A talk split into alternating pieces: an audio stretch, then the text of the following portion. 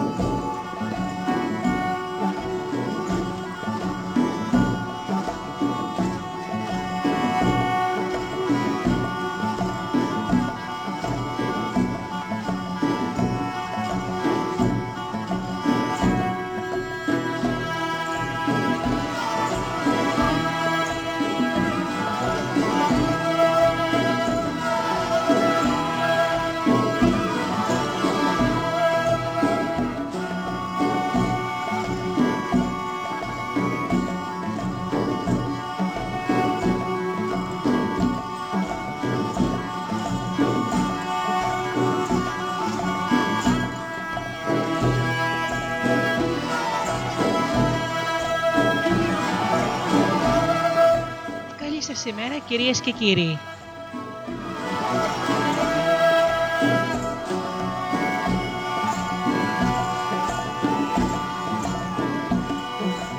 Είναι η εκπομπή «Μύθοι και πολιτισμοί» με τη Γεωργία Αγγελή.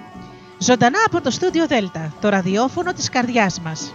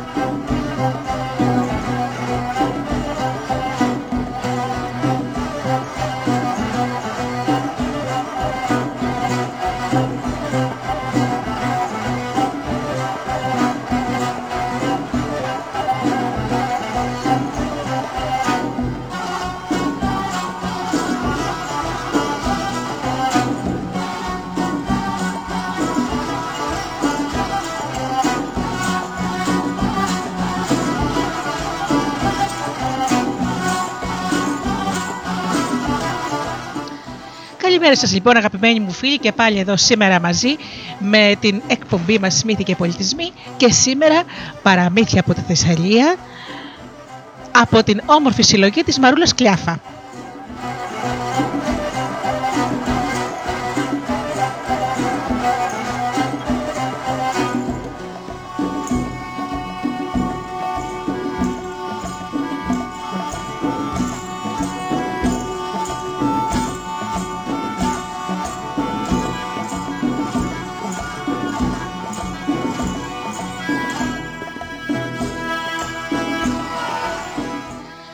Καλημερίσω τους αγαπημένους φίλους που μας πληκτρολογούν συνέχεια www.studiodelta.gr και είναι εδώ μαζί μας στη σελίδα του σταθμού.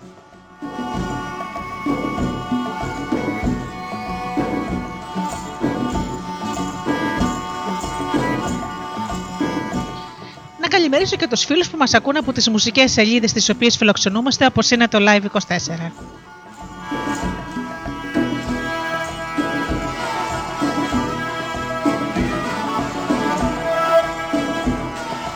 Καλημέρα και στους φίλους που μας ακούν από κινητά και tablets.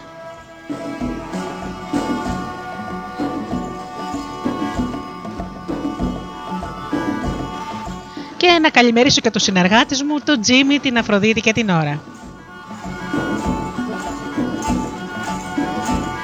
Ξεκινάμε με ένα τραγουδάκι, παραδοσιακό ελληνικό και γυρίζουμε πίσω εδώ για τα παραμύθια μας.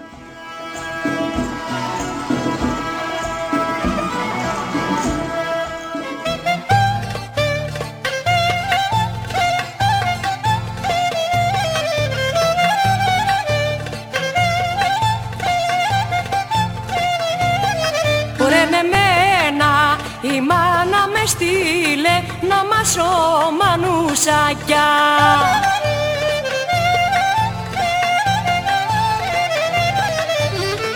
Μανουσάκια, μανουσάκια, ομορφά μου κοριτσάκια.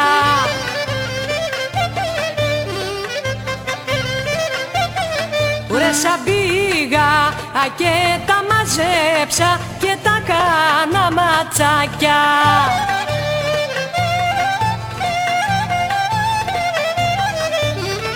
Μανουσάκια, μανουσάκια, μοσχός και γαριφαλάκια.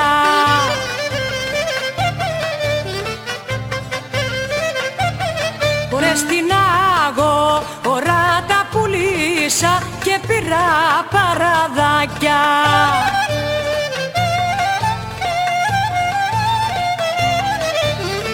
Μανουσάκια στο ποτήρι, ηλενιό στο παραθύρι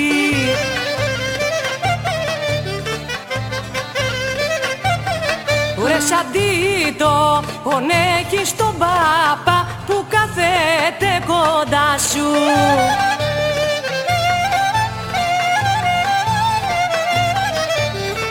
Μανουσάκια, μανουσάκια, μοσχός και γαριφαλάκια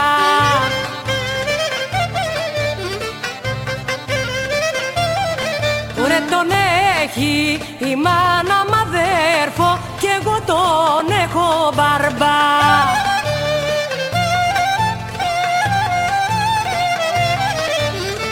Μανουσάκια στην αυλή σου εγώ σου πήρα το φίλι σου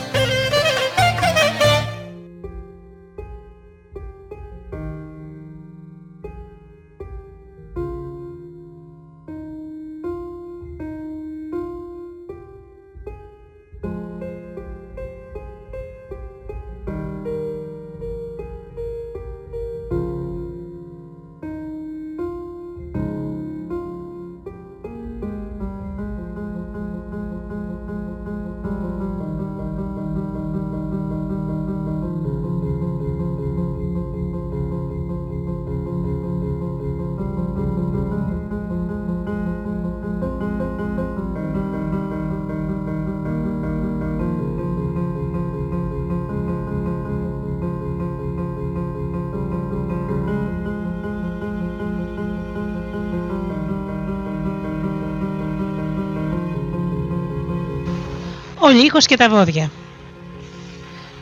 Κόκκινη κλωστή δεμένη στην ανέμητη λιγμένη. Δώσ' της κλώτσο να γυρίσει, παραμύθι να αρχινήσει. Μια φορά και έναν καιρό ζούσαν στον κάμπο τρία βόδια. Το ένα ήταν μαύρο σαν κατράμι, το άλλο άσπρο, άσπρο σαν το χιόνι και το τρίτο το μικρό ήταν βουλάτο, παρδαλό. Βοσκούσαν και τα τρία μαζί πάντα στο λιβάδι Σαν έκανε το ένα να ξεμακρύνει, τα άλλα δυο του φώναζαν. Κάλιο νηστικό και προφυλαγμένος παρά χορτάτος και ξεπαστρεμένος. Αμέσως το, σκοτάδι, αμέσως το βόδι που αλάργεψε γύριζε πίσω και έλεγε: Μια βέργα μοναχή τσακίζει, οι πολλές μαζί αντέχουν. Έτσι τα τρία βόδια, το άσπρο, το μαύρο και το παρδαλό, ζούσαν κοντά κοντά το ένα στο άλλο και μοιράζονταν το λιγοστό χορτάρι. Την ομόνια τους την είδε και τη ζήλεψε ο κακός λύκος. Θα τα βάλω ζεζανιές να τα χωρίσω, σκέφτηκε.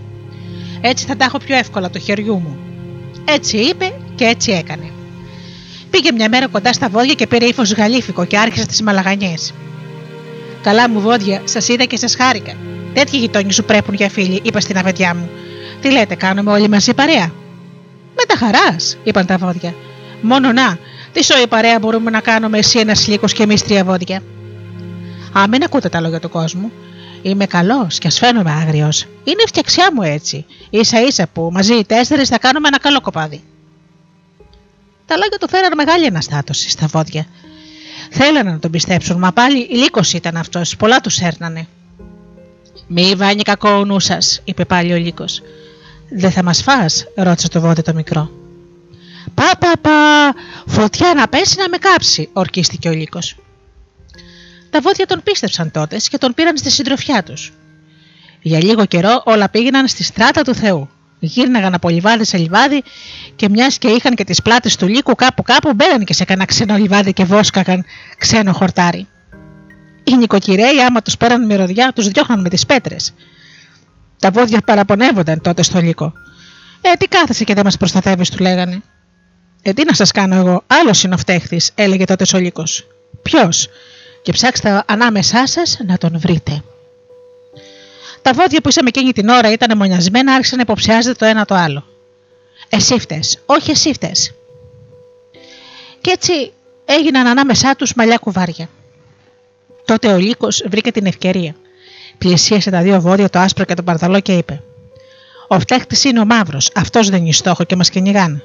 Μπορεί τι λες, είπε τότε το άσπρο βόδι. Δίκιο έχεις. Πρέπει να ξεφορτωθούμε το μαύρο βόδι για να γλιτώσουμε. Έννοια σας, εγώ θα το συγυρίσω. Τι στην ευχή φίλος είμαι. Οι καλοί φίλοι στην ανάγκη φαίνονται. Τα δύο βόδια, το άσπρο και το παρδαλό, άφησαν το λύκο να φάει το μαύρο βόδι. Όμως γρήγορα κατάλαβαν πως η κατάσταση δεν καλυτέρεψε. Οι νοικοκυρέοι όπως τα έβρισκαν τα κυνηγούσαν με τα παλούκια. Παραπονέθηκαν πάλι τα βόδια στο λύκο. Καλά ξεφορτωθήκαμε το μαύρο βόδι, μανά που έχουμε πάλι τα ίδια. Ο λύκος την ώρα εκείνη δεν μίλησε. Αφήστε με να σκεφτώ, είπε. Όμως το ίδιο βράδυ ο λύκος ξάκρισε το παρδαλό βόδι και του λέει: Μία μόνο είναι η γιατριά, να ξεφορτωθούμε το άσπρο βόδι. Έτσι ασπροδρεό που είναι, το βλέπουν οι νοικοκυρέοι και μας κυνηγούν. Λες να είναι αυτός ο φταίχτης, ρωτάει το παρδαλό βόδι. Σίγουρα πρέπει να το ξεκάνουμε και να γλιτώσουμε. Ε, αν είναι για καλό μας, ας το, το ξεκάνουμε, συμφώνησε τότε το παρδαλό βόδι. Άφησέ με και θα το αναλάβω εγώ, είπε ο Λύκος. Και έτσι ο Λύκος έφαγε και το δεύτερο βόδι. Δεν επόμενε παρά το τρίτο, το πιο μικρό. Όμως αυτό δεν βιαζόταν να το φάει, μια και ήταν πια μονάχο και έρημο, το είχε, το χεριού του.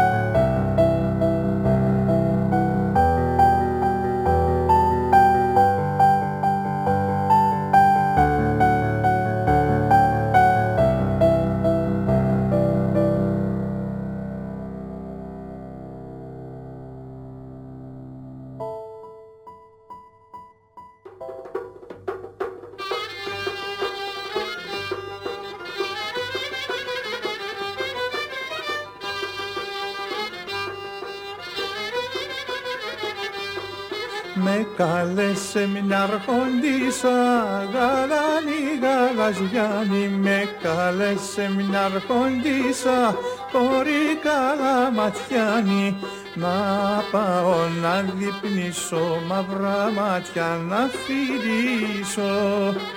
Να πάω να διπνήσω μαύρα μάτια να φιλήσω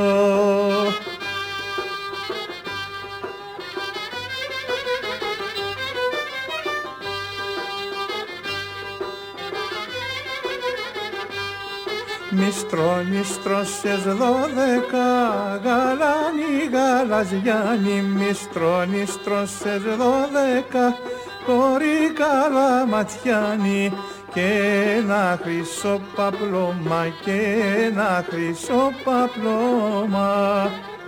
Και ένα χρυσό παπλώμα και ένα χρυσό παπλώμα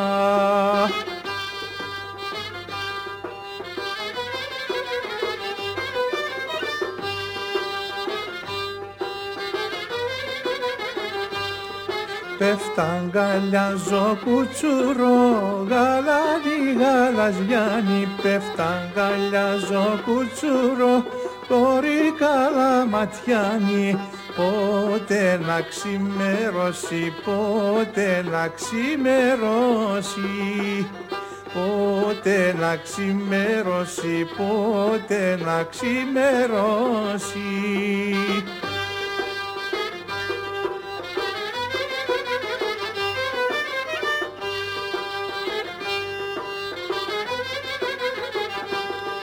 Με κάλεσε και μια φτωχή γαλάνη γαλαζιάνη Με κάλεσε και μια φτωχή κόρη καλαματιάνη Να πάω να διπνήσω μαύρα μάτια να φυρίσω. Να πάω να διπνήσω μαύρα μάτια να φυρίσω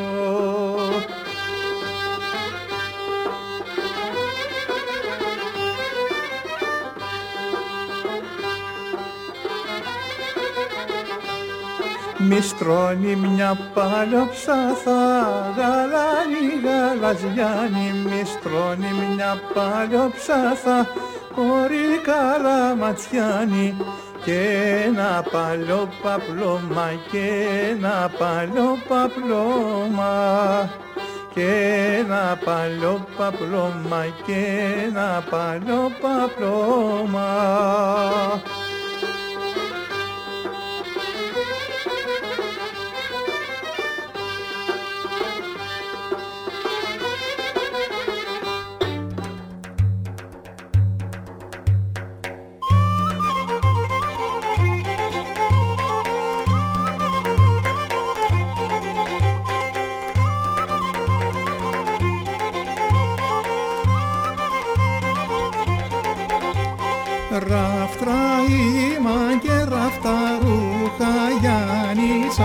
Σαρίκα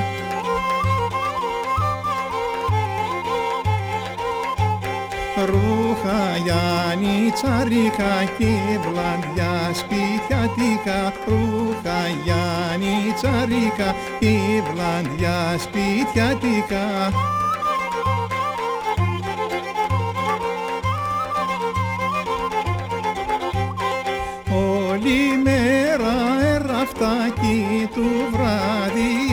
έσκαφτα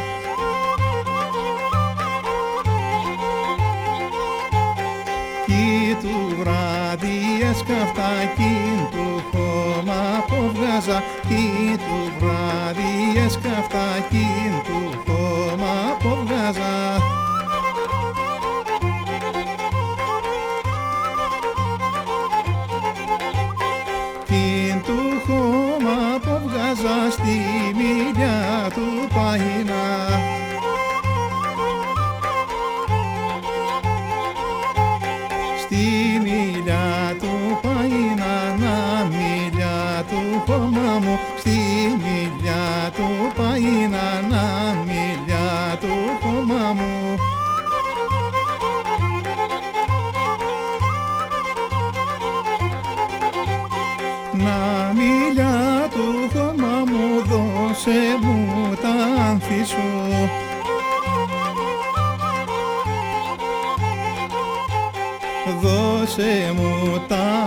σου και την κοκκινάδα σου Δώσε μου τα άνθη σου και την κοκκινάδα σου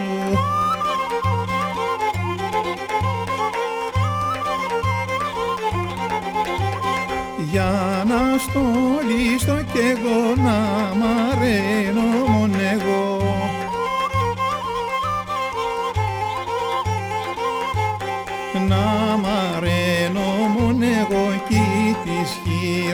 τον ήλιο Να μ' μόνο εγώ κι της χείρας τον ήλιο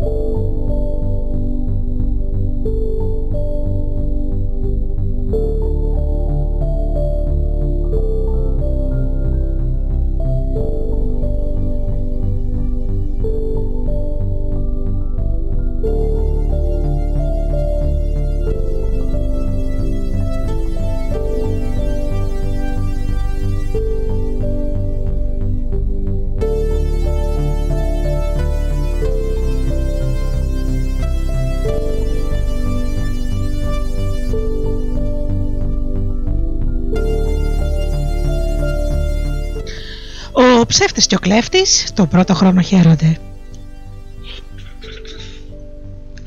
Κάτω στον κάμπο ζούσε στα παλιά χρόνια ένας γεωργός. Αυτός ο γεωργός αγαπούσε πολύ τη γη και την περιποιόταν, σαν να ήταν παιδί του, μοναχοπέδι του. Κάθε πρωί έπαιρνε το γαϊδαρό του, φόρτανε τα λέτρα του, έβαινε πάνω και τα λουριά και τα εννιά και ένα ντουρβά με το προσφάι του και πήγαινε στο χωράφι του. Εκεί όργωνε όλη τη μέρα και σαν σουρούπωνε φόρτωνε πάλι το γαϊδαρό του και γύριζε στο χωριό. Μια μέρα εκεί που γύριζαν λέει, του λέει ο γάιδαρο: Καλά, αφεντικό, τι με φορτώνεις πρωί και βράδυ έτσι και με παιδεύεις, και σένα σου βγαίνει πίστη να με φορτώνεις και να με ξεφορτώνεις, και εγώ έρμος κακό, κακό παθαίνω.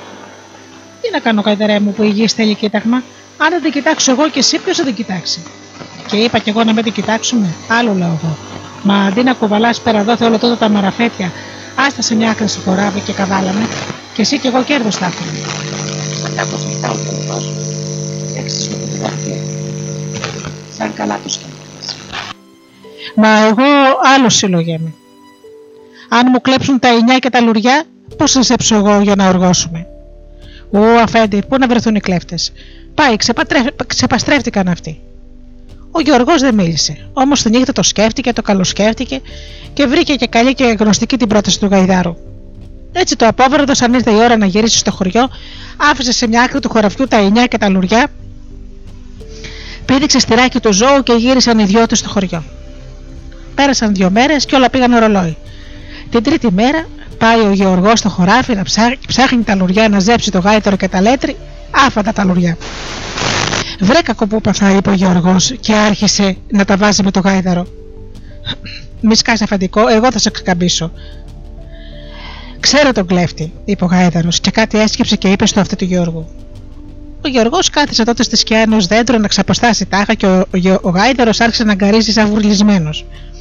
Ανήσυχο τάχα, ο Γιώργος σηκώθηκε όρθιος και άρχισε να φωνάζει. Βρε κακό που με βρήκε, χάνω το γαϊδαρό μου. Βρε κακό που με βρήκε, κόσμε. Μετά πολλά, αφού ο γάιδρος ξεσήκωσε τον κάμπο στο πόδι με τις αγριοφωνάρες του και τις ζουρλαμάρες του, πέφτει χάμος σαν να ήταν ψόφιος. Πάει ο γάιδρος, μου να το σαμάρι, έσκοξε ο Γιώργος.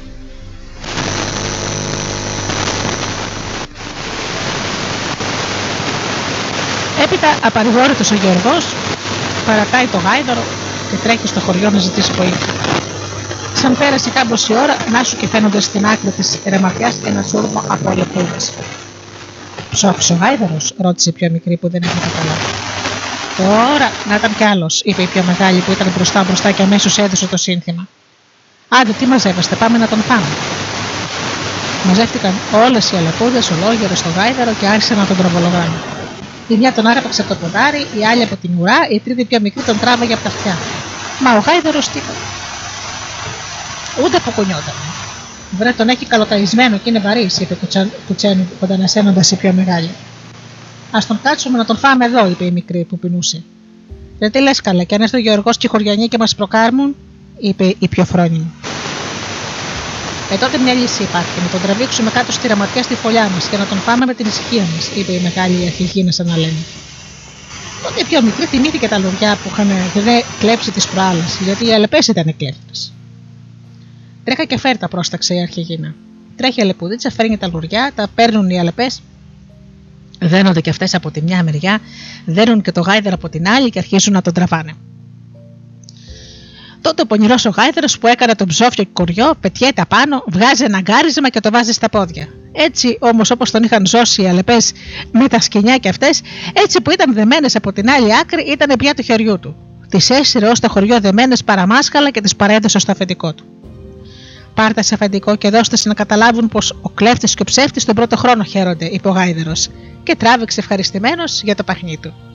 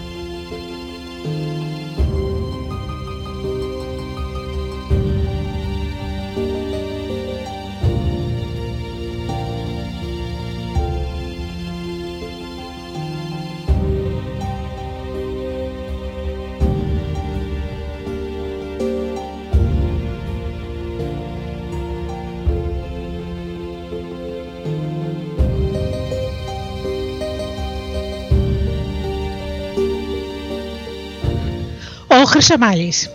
Μια φορά και ένα καιρό ήταν ένας βασιλιάς που είχε μια κόρη. Η γυναίκα του είχε ποθάνει από καιρό και έτσι, όταν ο βασιλιάς χρειάστηκε να πάει στον πόλεμο, άφησε την κόρη του στο παλάτι με τους υπηρέτες. Μια μέρα η κόρη θέλησε να βγει στον περίπατο. Πήγε στο δάσος. Εκεί που πήγε στο δάσος ήταν λίγα και η αρκούδα. Και αρκούδια. Μόλις την είδαν, έπεσαν πάνω της να τη δαγκώσουν.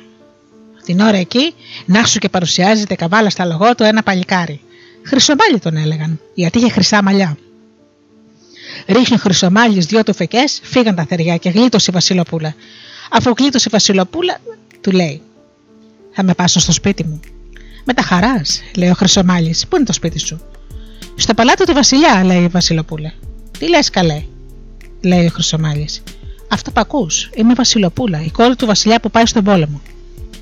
Από τότε οι δυο του κάναν καλή παρέα και μια μέρα η Βασιλοπούλα είπε στο Χρυσομάλη: Μια και με γλίτωσες από τα χέρια και με μονάχη χωρίς προστάτη θα σε παντρευτώ και θα γίνεις εσύ Βασιλόπουλο.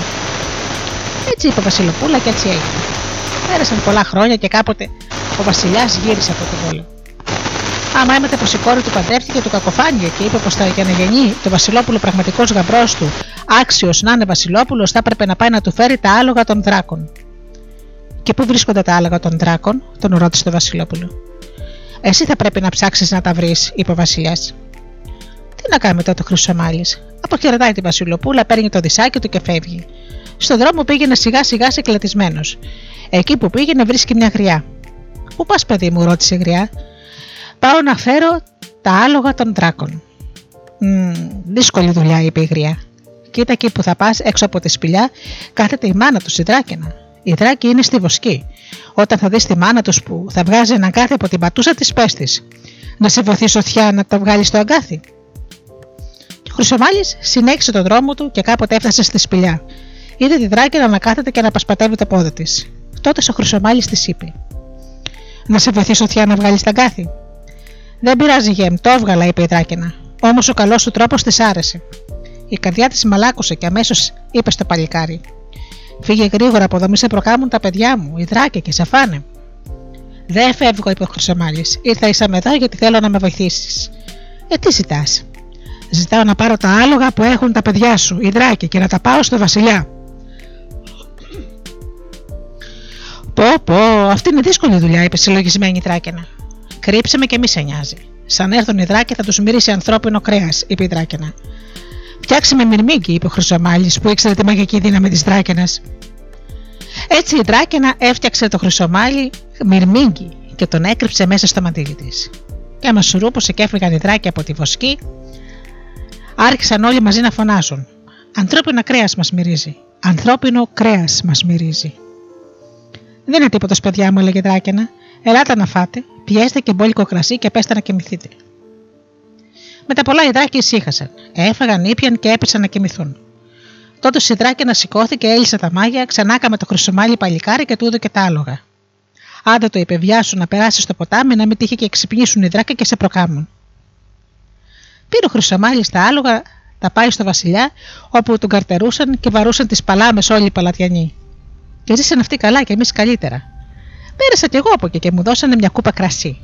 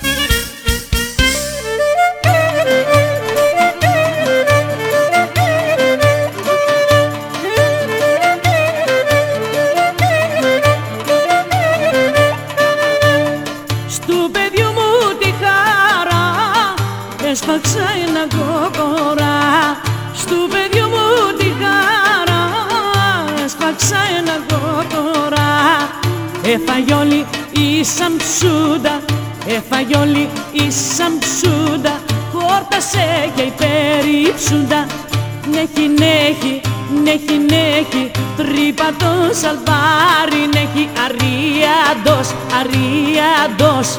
Χριστός και Παναγίαντος, Αρίαντος, Αρίαντος, Χριστός και Παναγίαντος.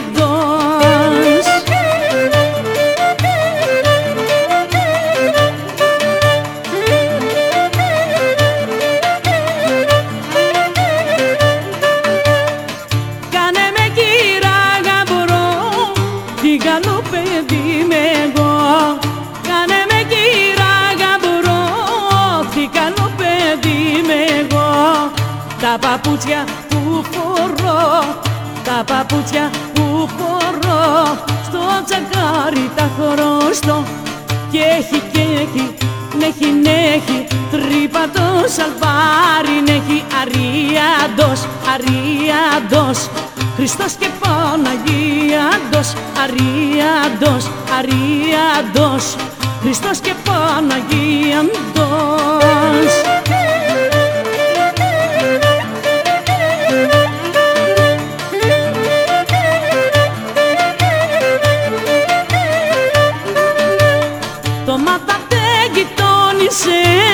τι έπαθα τη νύχτα. Το μάθα δεν γειτόνισες τι έπαθα τη νύχτα.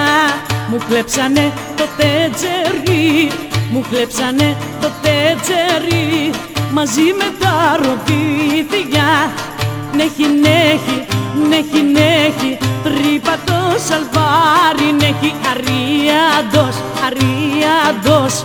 Χριστός και Παναγίαντος, Αρίαντος, Αρίαντος, Χριστός και Παναγίαντος.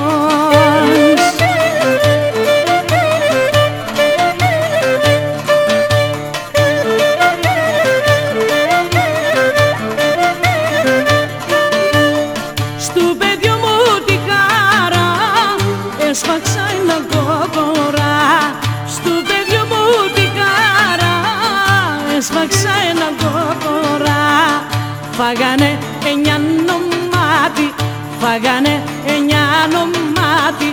Έμεινε και ένα κομμάτι. Νέχει, νέχει, νέχει, νέχει Τρύπα το σαλβάρι νέχει Αρίαντος, αρίαντος. Χριστός και Παναγίαντος. Αρίαντος, αρίαντος. Χριστός και Παναγίαντος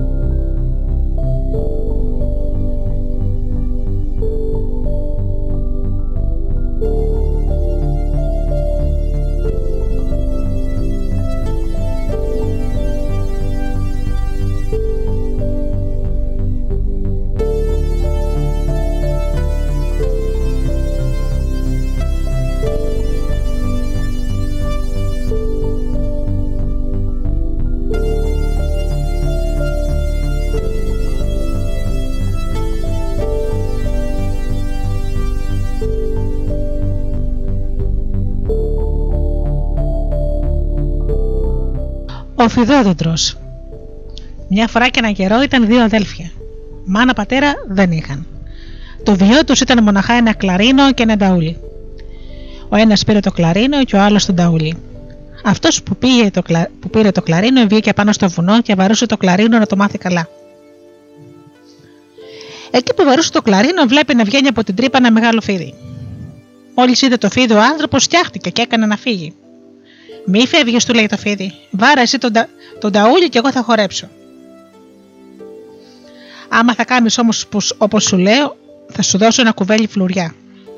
Άμα άκουσε για κουβέλι με φλουριά, ο άνθρωπος κάθισε και άρχισε να βαράει το κλαρίνο. Και βάρεσε και βάρεσε μέχρι που νύχτωσε. Αχ, ευχαριστήθηκα χορό, είπε το φίδι και του έδωσε ένα κουβέλι φλουριά. Να πάρει για τον κόπο σου, του είπε, και κοίτα να έρχεσαι κάθε μέρα να μου βαράς το κλαρίνο για να χορεύω.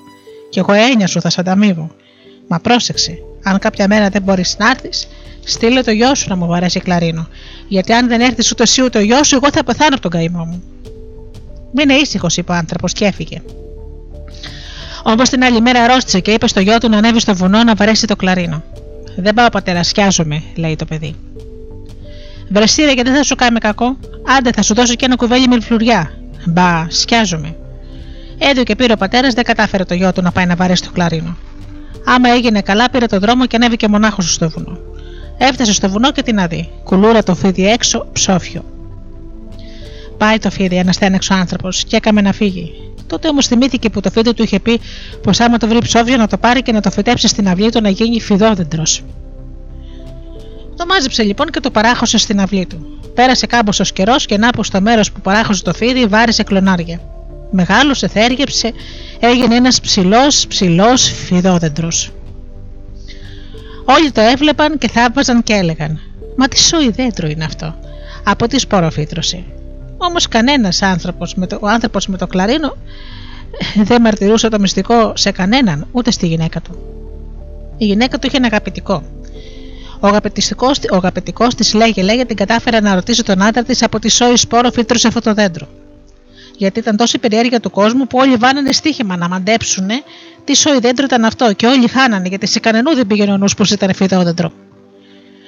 Η γυναίκα το ίδιο βράδυ ρώτησε τον άντρα της: Από τι σπόρο είναι άντρα με αυτό το δέντρο που έχουμε στην αυλή μας; Τι θες να μάθεις τώρα, να το κάνεις βούτκινο στον κόσμο; Μπα, σε κανένα να το πω.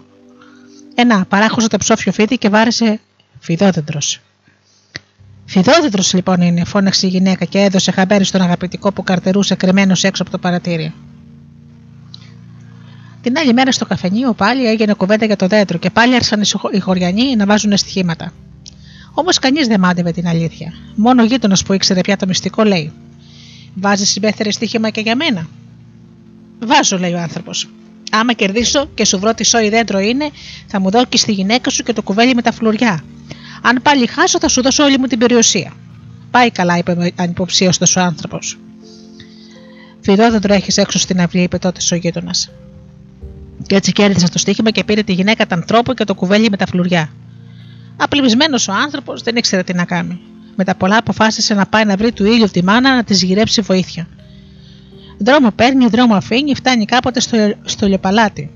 Εκεί στον εξώστη στέκονταν του ήλιου η μάνα έτοιμη να βαρέσει τον ήλιο, να ανατείλει. Τι θες να κάνεις σε τούτα τα μέρη, τον ρώτησε τον άνθρωπο η μάνα του ήλιου. Ήρθα να με βοηθήσεις, είπε ο άνθρωπος και της διηγήθηκε την ιστορία του. Έγια σου και θα τα πάρεις όλα πίσω, είπε τότε στο ήλιο η μάνα που τον συμπόνεσε. Και πώς. Να, εγώ κάθε πρωί σηκώνω τον ήλιο από την Ανατολή, μα την πρώτη Κυριακή τα πρωί θα τον σηκώσω από τη Δύση. Εσύ θα βάλεις στοίχημα με τον γείτονα πω ο ήλιος θα βαρέσει από τη Δύση και εκείνος θα λέει πως θα βαρέσει από την Ανατολή. Και έτσι θα κερδίσεις εσύ το στοίχημα. Γιωμάτο χαρά ο άνθρωπος ξαναγυρίζει στο χωριό του. Πάει στο καφενείο, βρίσκει το γείτονα και αρχίζουν την κουβέντα. Πας στοίχημα πως σταχιά ο ήλιος θα βαρέσει από τη μεριά του ορφανού, τοποθεσία στο χωριό. Τι λες, εκεί είναι η Δύση, είπε κορδευτικά ο γείτονας. Πα στοίχημα πω ο ήλιο σταχιά θα βαρέσει από τη Δύση. Και δεν πάω, αφού έτσι κι αλλιώς κερδισμένος είμαι, σκέφτηκε ο γείτονας. Άμα κερδίσω, θα μου δώσεις πίσω τη γυναίκα μου και το κουβέλι με τα φλουριά, είπε ο άνθρωπος. Σύμφωνοι, σύμφωνοι. Όλο το χωριό βγήκε στην άλλη μέρα και περίμενε να δει από πού θα βαρέσει ο ήλιος. Όλοι κοίταζαν από τη μεριά του Αιλιά που ήταν Ανατολή. Μα εκείνη τη μέρα του ηλίου η μάνα έκανε την εξαίρεση και σήκωσε τον ήλιο από τη μεριά του ορφανού, που ήταν η Δύση. Και έτσι ο αγαπητικός έχασε το στοίχημα και έδικε πίσω ό,τι κέρδισε με δόλο και μπαμπεσιά.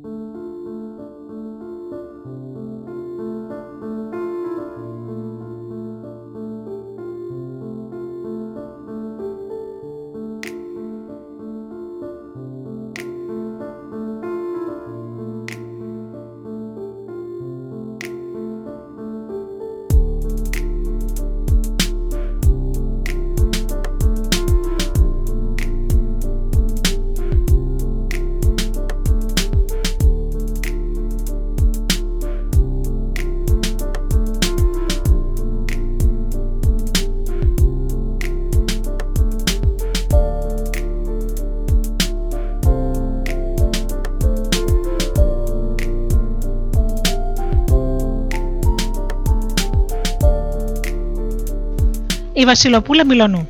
Μια φορά και έναν καιρό σε μια χώρα μακρινή ζούσε ένας βασιλιάς και μια βασίλισσα. Είχαν και ένα κοριτσάκι που ήταν όμορφο, σαν την αυγή και γλυκό σαν το μέλι. Άμα το κοριτσάκι μεγάλωσε, ο βασιλιάς και η βασίλισσα έστειλαν προξενιά στο φίλο τους, στο βασιλιά μιας μακρινής χώρας, και συμφώνησαν να παντρέψουν τη Βασιλοπούλα με το γιο τους, στο Βασιλόπουλο. Αφού η συμφωνία έκλεισε, η Βασιλοπούλα άρχισε να ετοιμάζει τα πυρκιά της. Ήταν όλα πλούσια και εκλεκτά, τέτοια που πρέπουν σε μια αρχαουδοπούλα. Όμως για κακή τύχη πάνω στις χαρές της Βασιλοπούλας, η μητέρα της η Βασίλισσα πέθανε ξαφνικά και από το λύπη του την ακολούθησε και ο Βασιλιάς στον τάφο. Έτσι η Βασιλοπούλα έμεινε πεντάρφανη. Έστειλε τότε μετά το φόρο στον αραβανιαστικό της και του μίλησε να έρθει να την πάρει. Όμως το Βασιλόπουλο από εκείνο τον καιρό έτυχε να είναι άρρωστο, της παρήγγειλε να πάρει τα πρικιά και να έρθει να τον ανταμώσει στο παλάτι του. Έτσι η Βασιλοπούλα άρχισε να ετοιμάζεται για το μακρινό ταξίδι. Κάλεσε τη δούλα της να, φορτώσει, να τη βοηθήσει να φορτώσει τις ετοιμασίες, μίλησε στο να μαξά της να βάλει την καρότσα του ταμπαούλα με τα χρυσαφικά και τα πρικιά της και ξεκίνησε. 40 μέρες και 40 νύχτες ταξίδευαν και ακόμα δεν είχαν φτάσει. Τα ζά απόστασαν και ο Μαξάς κουτουλούσε από την ύστα. Τότε η Βασιλοπούλα, που και η ίδια είχε κουραστεί από το μακρινό ταξίδι, πρόσταξε τον αμαξά να ξεπεζέψει και η δούλα της ετοίμασε στρώμα να κοιμηθεί. Όμως η νύχτα είναι κακή σύμβουλος.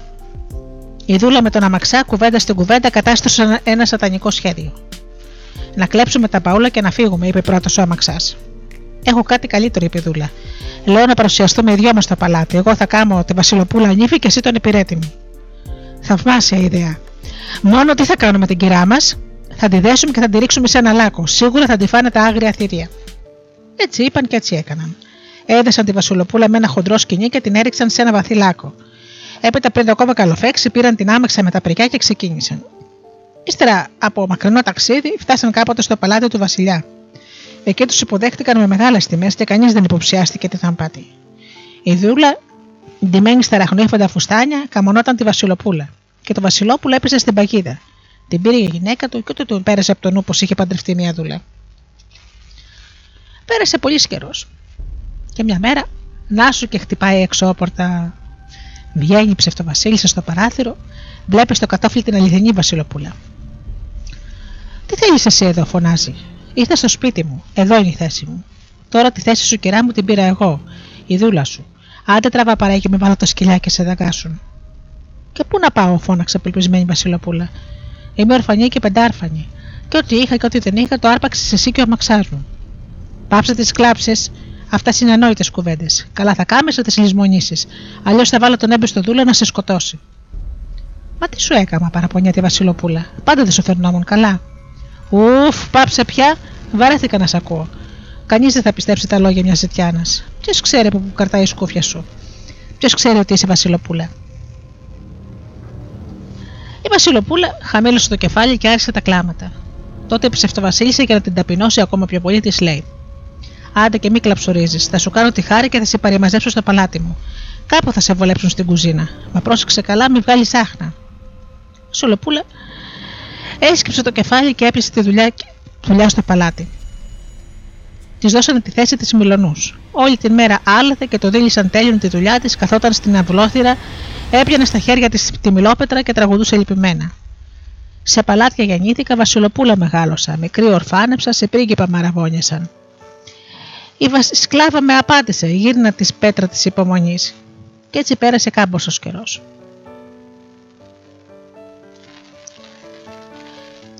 Κάποια μέρα έτυχε να ακούσει το τραγούδι της ο πατέρας του πρίγκιπα.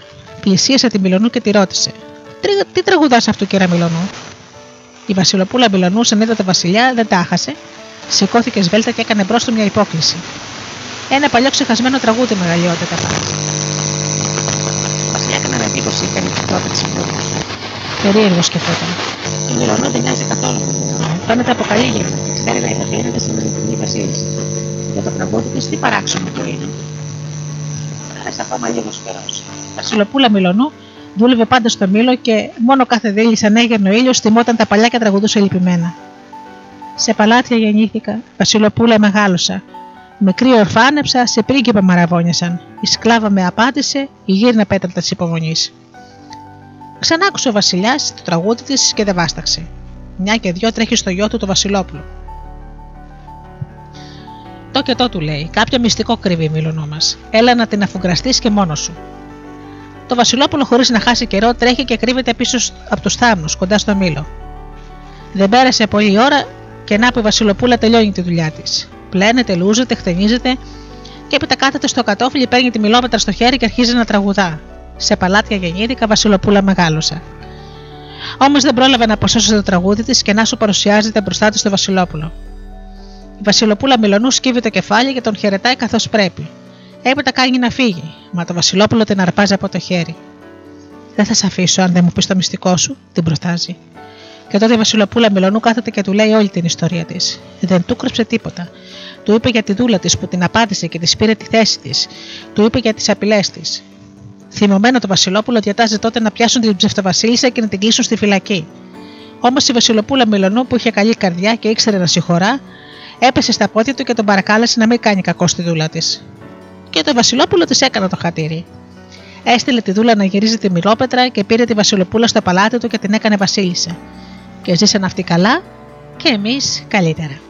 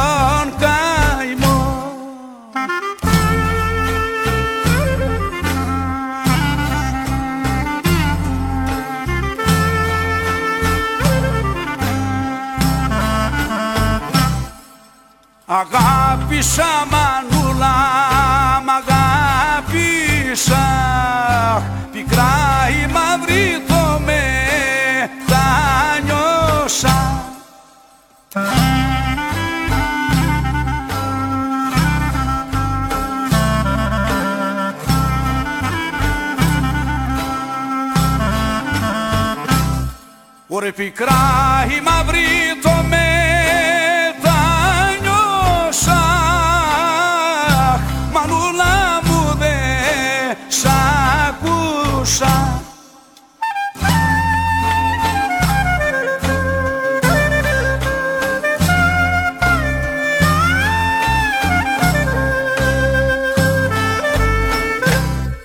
Ωρε τσόπα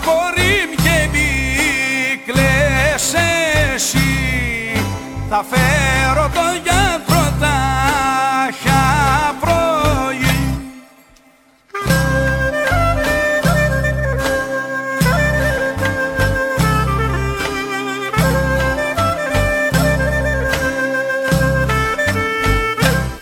Ωρα θα σου φέρω το γιατρό, τον Κωνσταντίνο, τον Κισάκη, το Μερακλή, να σου γιάνει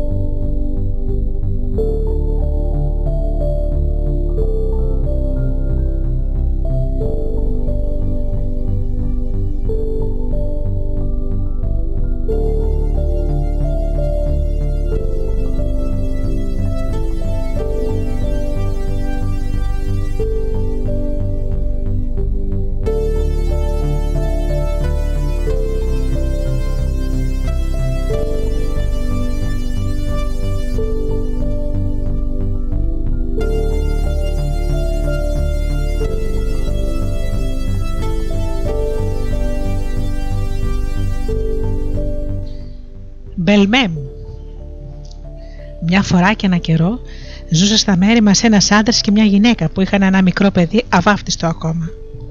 Επειδή ήταν φτωχοί και δεν είχαν στον ήλιο μοίρα, ο άντρας αποφάσισε να ξενιτευτεί. Θα φύγω, η γυναίκα είπε. Κάπου θα βρω την καλή μου τύχη. Θα την αρπάξω και θα γυρίσω στο χωριό. Ώσπου να έρθει όμως αυτή η ώρα, εσύ να έχεις το νου σου στο παιδί. Δεν θέλω να το βαφτίσεις. Σαν θα γυρίσω με το καλό, θα του δώσουμε ένα όμορφο όνομα. Καλά, άντρα μου, όπως προστάζεις, είπε η γυναίκα και τίμασε τον άντρα της για το μακρινό του ταξίδι. Πέρασαν χρόνια πολλά.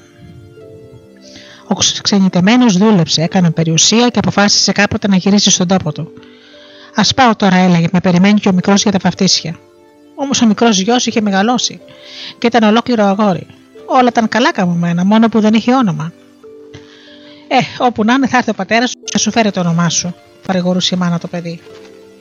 Εκεί που ξενιτεμένος κοντοζίκονο στο χωριό έφτασε μπροστά σε ένα ποτάμι. Το ποτάμι είχε φουσκώσει και ήταν αδιάβατο.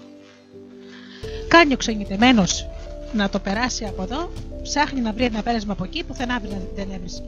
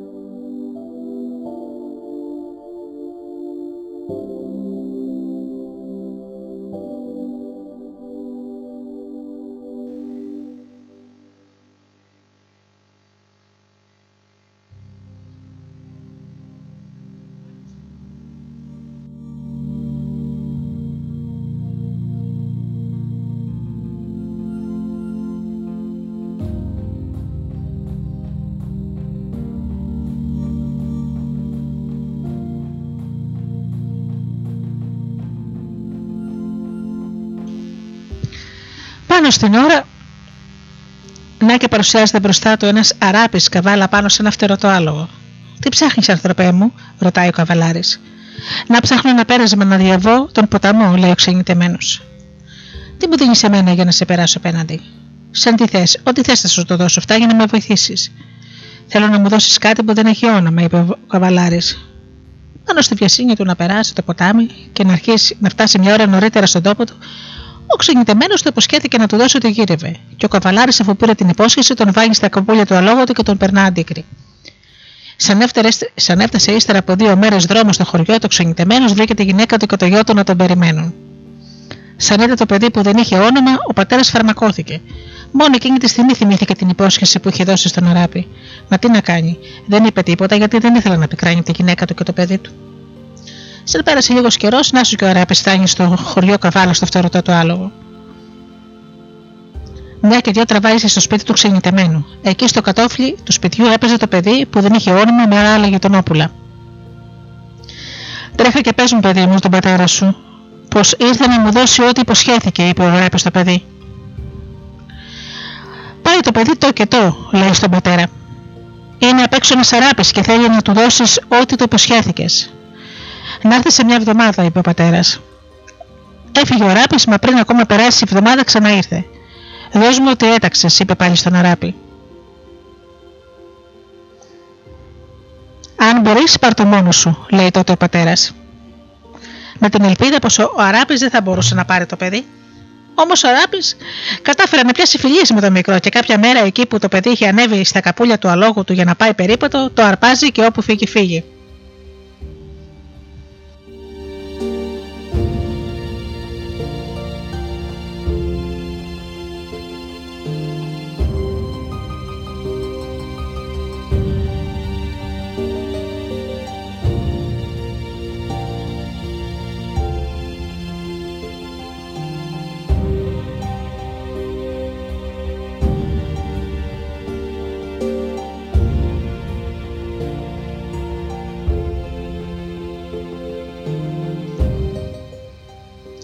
Παίρνει το παιδί ο Αράπης και το φέρνει στη μακρινή του πατρίδα. Εκεί το έκλεισε μέσα σε ένα ψηλό πύργο που είχε μέσα ό,τι λαχταρούσε η ψυχή κάθε παιδιού. Παιχνίδια, γλυκίσματα, καλούδια. Ό,τι επιθυμούσε το παιδί το είχε. Μόνο παρέα δεν είχε. Έπεσε όλη τη μέρα μοναχό του, μα στο τέλος βαριόταν και έβαζε τα κλάματα. Μια μέρα εκεί που το παιδί τριγύριζε στον πύργο, παίρνει, μπαίνεις μέσα σε μια κάμαρα σκοτεινή και βλέπεις σε μια άκρη ένα κιούπι. Περίεργο όπως ήταν, βάζει το χέρι του και την μέσα στο κιούπι. Σαν το έβγαλε, είδε πασαλιμένο το μικρό του δάχτυλο με μέλι. Κάνει να το σκοπίσει, με βλέπει πως το δάχτυλό του είχε γίνει χρυσό. Φοβισμένο το παιδί τυλίγει το δάχτυλο σε ένα πανί για να μην το δει ο Αράπης. Όμως ο Αράπης το είδε και κατάλαβε τι είχε συμβεί. Άκου, παιδί μου, του λέει ο Αράπης, εγώ έχω ένα δώρο να σου κάνω. Ό,τι βουτήξεις μέσα στο κιούπι που είδες θα γίνει χρυσό. Πήγαινε βούτα την καλή σου φορεσιά, βούτα και το καπέλο σου και τα παπούτσια σου και θα γίνουν όλα χρυσά. Όπως είπε ο Αράπη, έτσι και έκανε το παιδί. Σαν έβγαλε, τη, σαν έβγαλε τη φορεσιά από το κιούπι, η φορεσιά πετούσε λάμψεις, έτσι χρυσαφένια που ήταν. Τη φόρεσε το παιδί και σαν κατέβηκε στη γη, περπατούσε ο ήλιος. Μια μέρα εκεί που τριγύριζε το παιδί στον κήπο του πύργου, βρήκε το φτερωτό άλογο να βόσκει και το παιδί το πλησίασε έτσι που ήταν μονάχο του και άρχισε να χαϊδεύει το ζώο και να τον γλυκομιλάει.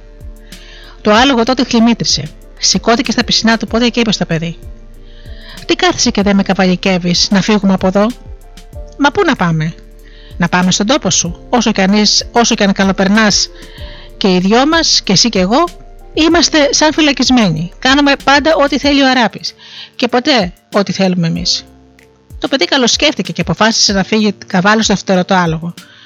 Πήρε, φόρεσε τη χρυσαφένια του στολή, σπυρούνισε το άλογο και δίνει σάλτο και φεύγει. Σαν γύρισε ο Αράπη με το λιβασίλεμα στον πύργο και δεν βρήκε το παιδί, τρέχει, γυρίζει κάμπους και βουνά και ψάχνει να το βρει. Μα το παιδί είχε φτάσει κιόλας στην πατρίδα του γιατί το φτερωτό άλογο πετούσε σαν σαΐτα. Όμως, πριν παρουσιαστεί το παιδί στο σπίτι του, γυρίζει το άλογο και του λέει: Για να κερδίσουμε και δύο τελευταία μας πρέπει να θυσιάσεις κάτι. Και τι να θυσιάσω; Θα θυσιάσεις τρία χρόνια από την καλοπέρασή σου, του λέει το άλογο με όλα τα πλούτη που έχεις, γιατί το παιδί φεύγοντας από τον πύργο του Αράπη είχε πάρει μαζί του όλα τα δώρα, τα χρυσαφικά και τα διαμάντια που του είχε χαρίσει ο Αράπης. Θα πρέπει για τρία χρόνια να δουλεύεις σαν σκλάβος χωρίς ποτέ να βαριγκομίσει ή να διαμαρτυρηθείς.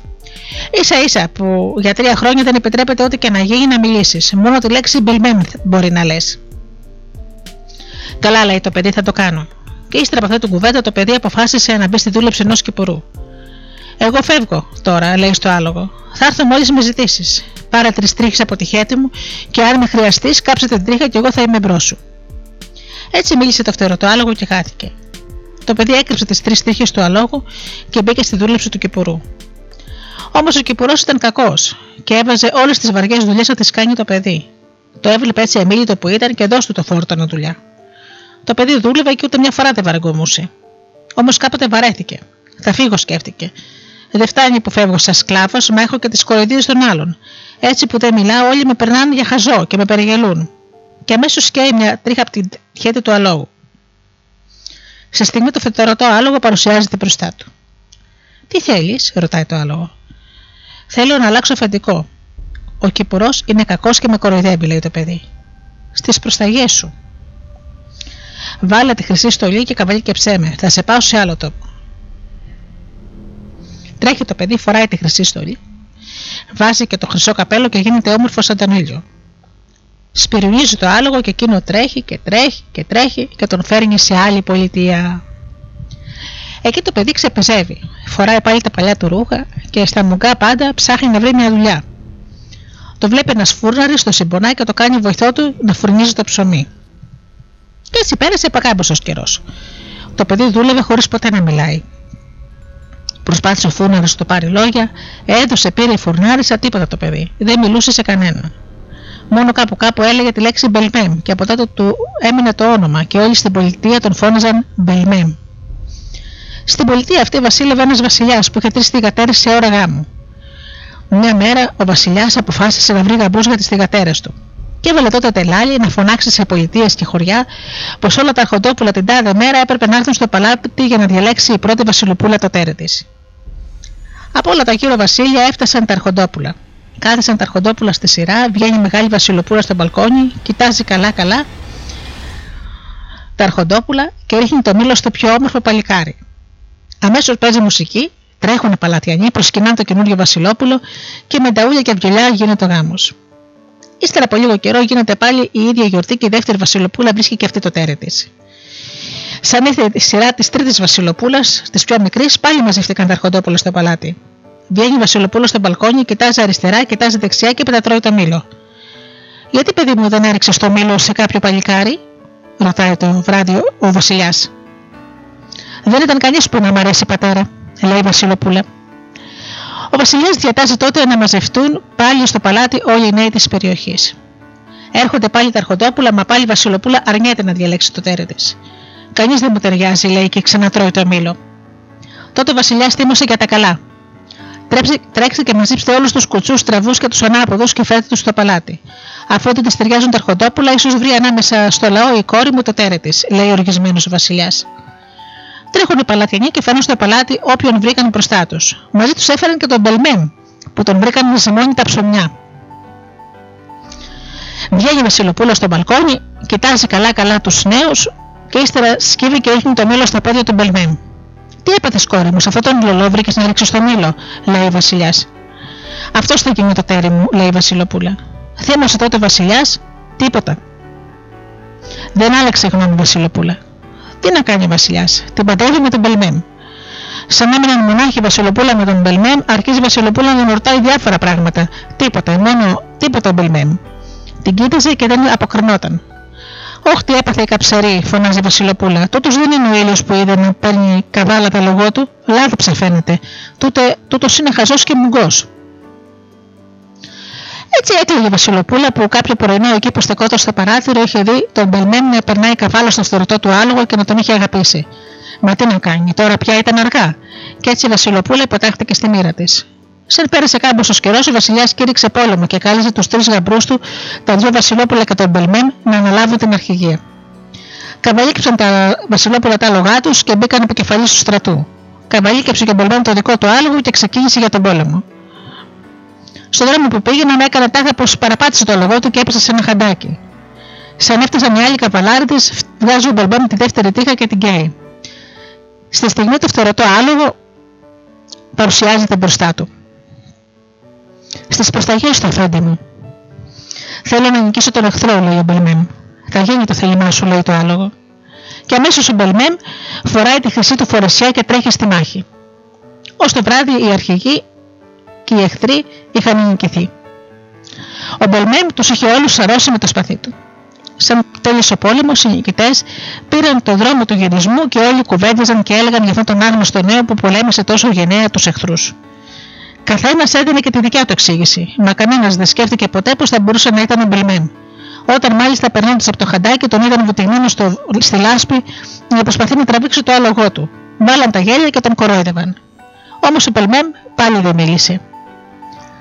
Σαν έφτασαν στο παλάτι Βασιλοπούλου, υποδέχτηκαν με χαρά του νικητές. Πού είναι ο δικός μου ο Μπελμέμ, ρώτησε η τρίτη Βασιλοπούλα. Χα, ο δικός σου ο Μπελμέμ πολεμάει με τη λάσπη, είπαν τα Βασιλόπουλα. Και τη διηγήθηκαν το πάθημα του Μπελμέμ. Έπειτα μίλησαν για το νέο με τη φανταχτερή φορεσιά που έμοιαζε του ήλιου και τόσο γενναία πολέμησε τον εχθρό. Σαν τ' άκουσε αυτό η νέα Βασιλοπούλα, σκέρτησε η καρδιά της. Αυτός είναι ο δικός μου ο Μπελμέμ, είπε. Όμως τα Βασιλόπουλα την κορόιδευαν. Πέρασε και δεν ακούμπησε ο δικός σου ο Μπελμέμ. Εμείς σου μιλάμε για αληθινό παλικάρι και εσύ μας λες πως ήταν ο δικός σου Μπελμέμ. Χαχαχα. Όμως πριν περάσει το βράδυ, το καλό μαντάτο έφτασε στο παλάτι. Ο Μπελμέμ, φορώντας τη χρυσαφένια του στολή, ερχόταν καβάλα στο φτερωτό του άλογο. Τα τρία χρόνια της δοκιμασίας είχαν πια περάσει και ο Μπελμέμ με την υπομονή του είχε κερδίσει για πάντα την ελευθεριά του. Και έτσι ζήσαν αυτοί καλά και εμείς καλύτερα.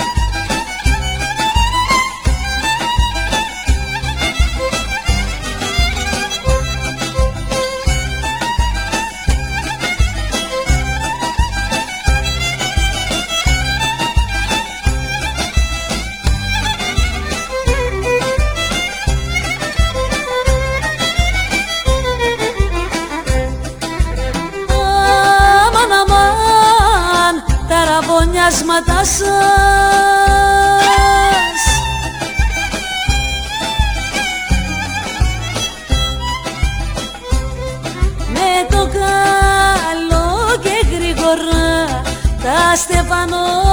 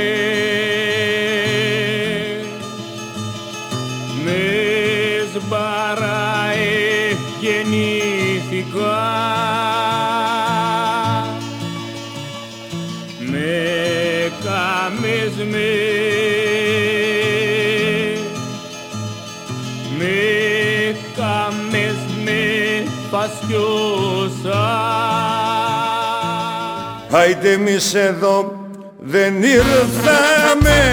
Βρε κέρνα μας κέρνα μας. Εμείς εδώ δεν ήρθαμε. Άιντε κέρνα μας κέρνα μας. Να φάμε και να πιούμε. Να κερνάς να καλό περνάς να φάμε και να πιούμε Άιντε να γερνάς, να καλό περνάς.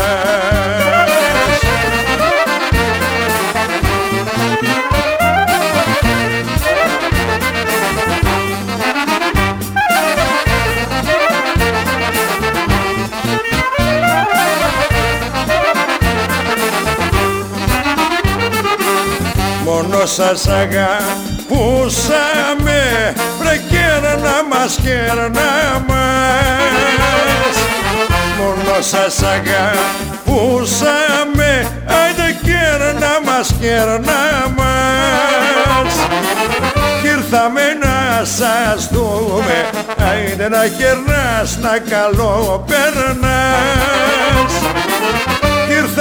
να σας δούμε. Άιντε να κερνάς να καλό περνάς.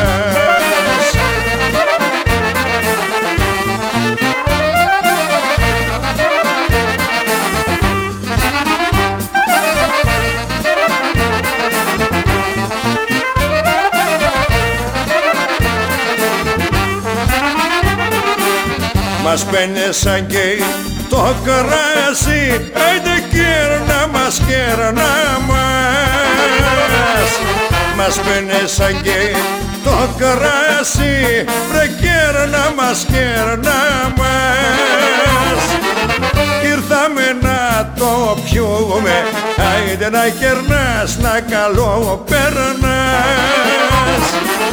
Ήρθαμε να το πιούμε να κερνάς, να καλοπερνάς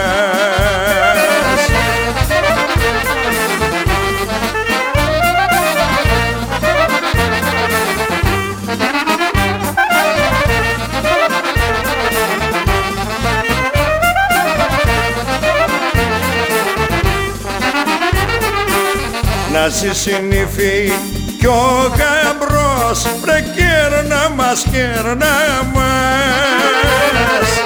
Να ζει συνήθει κι ο γαμπρός βρε κέρνα μας κέρνα μας. Κουμπάρος και κουμπάρα να κερνάς να καλό περνάς κουμπαρός και κουμπάρα άιντε να κερνάς να καλό περνάς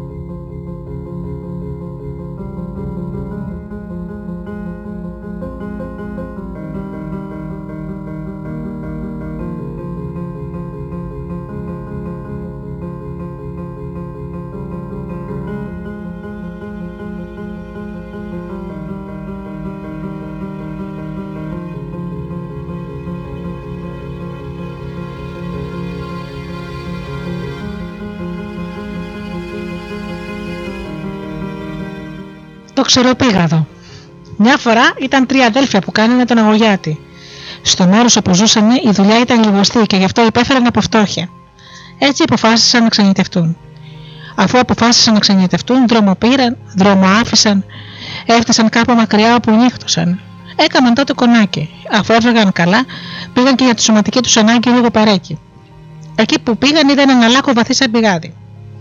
Επειδή όμως ήταν σκοτάδι και δεν έβλεπαν καλά, αποφάσισαν να ξανάρθουν την άλλη μέρα να εξετάσουν πώς έχει το πράγμα. Σαν ξημέρωσε η άλλη μέρα, πήγαν και εξέτασαν το μέρος και είδαν τότε πως ο λάκκος ήταν ένα βαθύ, βαθύ πηγάδι άπατο. Ξέρετε τι λέω εγώ, είπε ο πιο μικρός. Λέω να κατέβω κάτω να δω τι είναι αυτό το πηγάδι. Τρελάθηκες, του είπαν οι άλλοι. Γιατί εύκολο είναι, είπε πάλι ο μικρός που ήταν ρηψοκίνδυνο. Θα με δέσετε με τις τριχές από τα μουλάρια, και όταν θα φτάσω κάτω στο πάτο και δω ότι είναι εκεί, θα σας κουνήσω την τριχιά και εσείς θα με τραβήξετε. Λέγε, λέγε, τους κατάφερε, και έτσι τα δύο μεγάλα αδέρφια δέσανε το μικρότερο με τα σκοινιά και τον κατέβασαν στο πηγάδι. Τον κατέβασαν, τον κατέβασαν μέχρι που κάποτε βρήκε και πάτωσε. Και εκεί που πάτωσε, κοιτάζει ο μικρός, ολόγερα και την έδει. Μπροστά του προδόταν ένα τόπο όμορφος που είχε όλα τα καλούδια. Μωρέ, εδώ είναι σαν τον παράδεισο, σκέφτηκε ο νιός, και πριν αποσώσει τη σκέψη του, να σου και παρουσιάζονται μπροστά του τρεις κοπελιές όμορφες σαν το κρύο νερό. Τι θέλεις ξένες στα μέρη τούτα, τον ρώτησαν. Τότε ο νιός τους είπε την ιστορία του για τα αδέρφια του και το ξεροπήγοντα που βρήκαν τη δικιά του περιέργεια να κατέβει να δει τον πάτο. Α, άσχημα έκαμες που ήρθες, είπαν τότε οι κοπέλες με την Ελλάδα τους. Το διηγήθηκαν πως τις είχε εδώ στον κάτω κόσμο φυλακισμένες μια λάμια. Δεν μου λέτε, υπάρχουν εδώ πλούτοι, υπάρχουν θησαυροί, ρώτησε ο νέος. Άλλο τίποτα από πλούτια. Μα τι να τα κάνεις εδώ στον κάτω κόσμο, είπαν. Έννοια σου και όλα θα φτιάξουν. Θα σας πάρω και τις τρεις και θα σας ανεβάσω στον απάνω κόσμο. Να, τις βλέπετε τις τριχές. Θα σας δέσω μία-μία και σας, θα σας κουνήσω το σκηνή και θα σας τραβήξουν πάνω τα αδέρφια μου. Έπειτα θα φορτώσω κάπως θα φορτώ με τα χρυσάφια και θα ανέβω κι εγώ. Όπως το σχεδίασε, έτσι και έκαμε. Ανέβασε τις δύο πρώτες και ήρθε η σειρά της πιο μικρής. Δεν ανεβαίνω εγώ, γιατί σαν με δουν τα αδέρφια σου θα αρχίσουν να μαλώνουν ποιος θα με πρωτοπάρει και σένα θα σε λησμονήσουν το ξεροπήγαδο, είπε εκείνη. Δεν ξέρεις τι αδέρφια που έχω εγώ και τι αγάπη που έχω μεταξύ μας, απάντησε ο νέος. Αν είναι έτσι, ανέβασέ με, είπε τότε η κοπελιά. Και ο νιό την ανέβασε.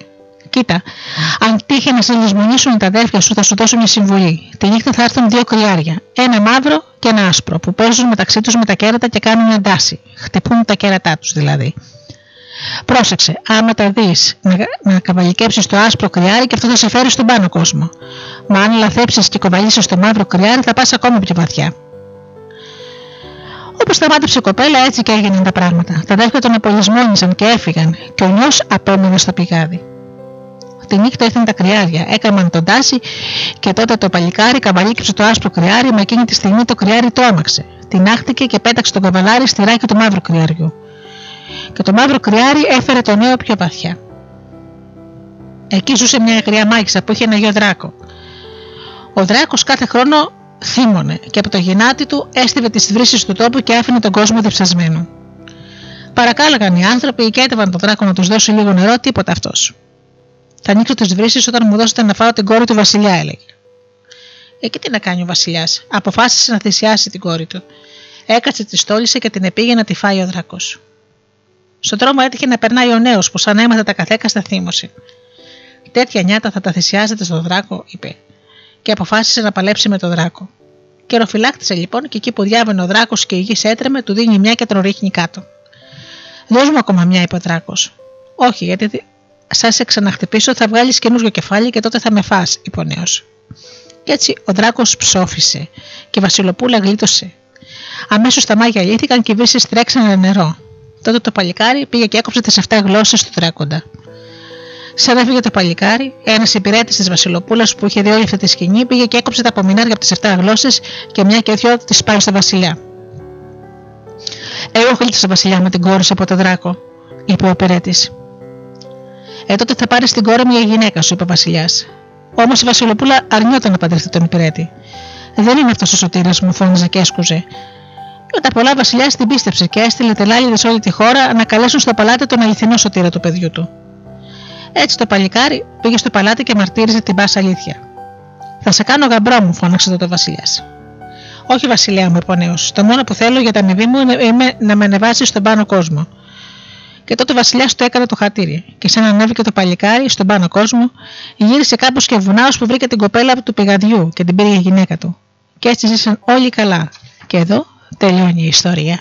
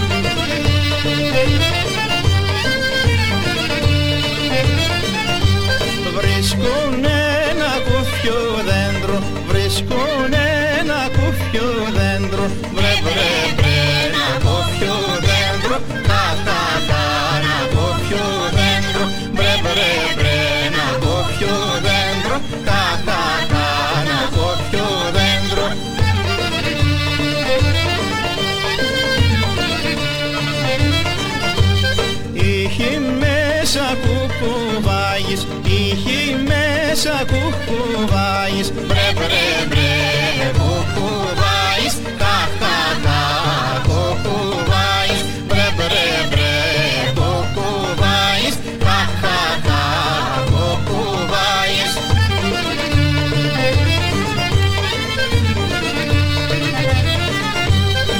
Εκατσάκι της μοίρασκαν, εκατσάκι της μοίρασκαν Βρε βρε βρε κι της μοίρασκαν, χα χα χα κι της μοίρασκαν Βρε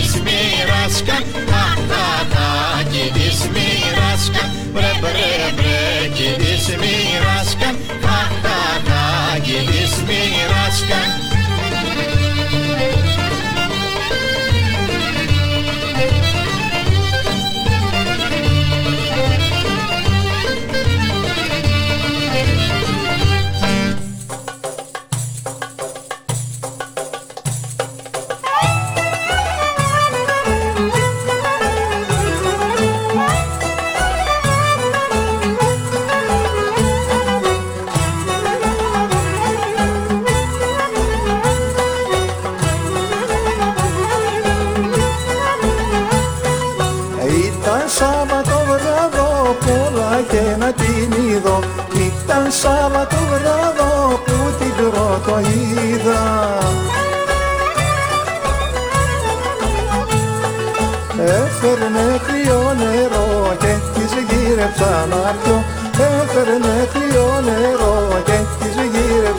γύρεψα να πιω Λίγερη θα κροτήσα, με κάνες κι αρρώστησα Με κάνες κι αρρώστησα,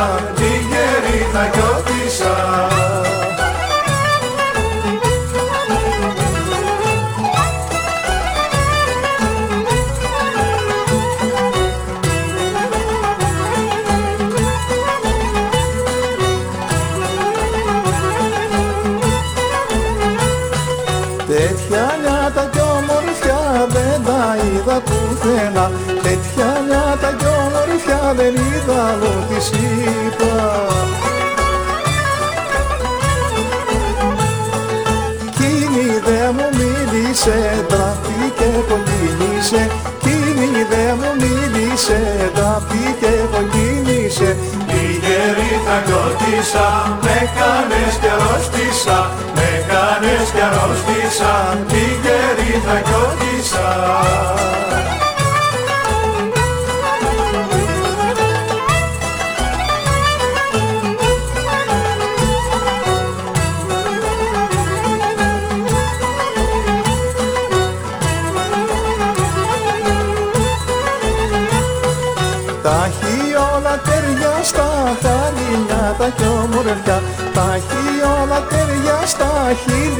χίλια και ρασένια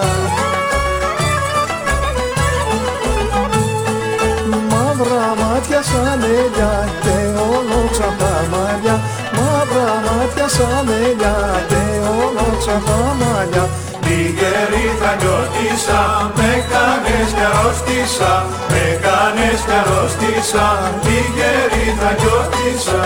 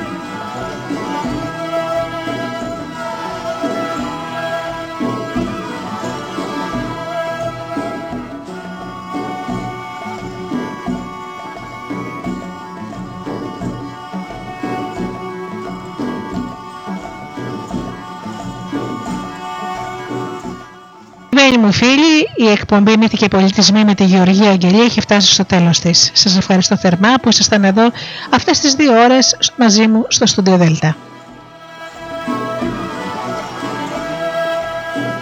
Ανανεώνω το ραντεβού μας για το επόμενο Σάββατο στις στις 10 το πρωί όπως πάντα. Έως τότε αγαπημένοι μου φίλοι σας εύχομαι να περνάτε καλά, να είστε καλά και αγαπήστε τον άνθρωπο που βλέπετε κάθε μέρα στον καθρέφτη. Καλό σας απόγευμα.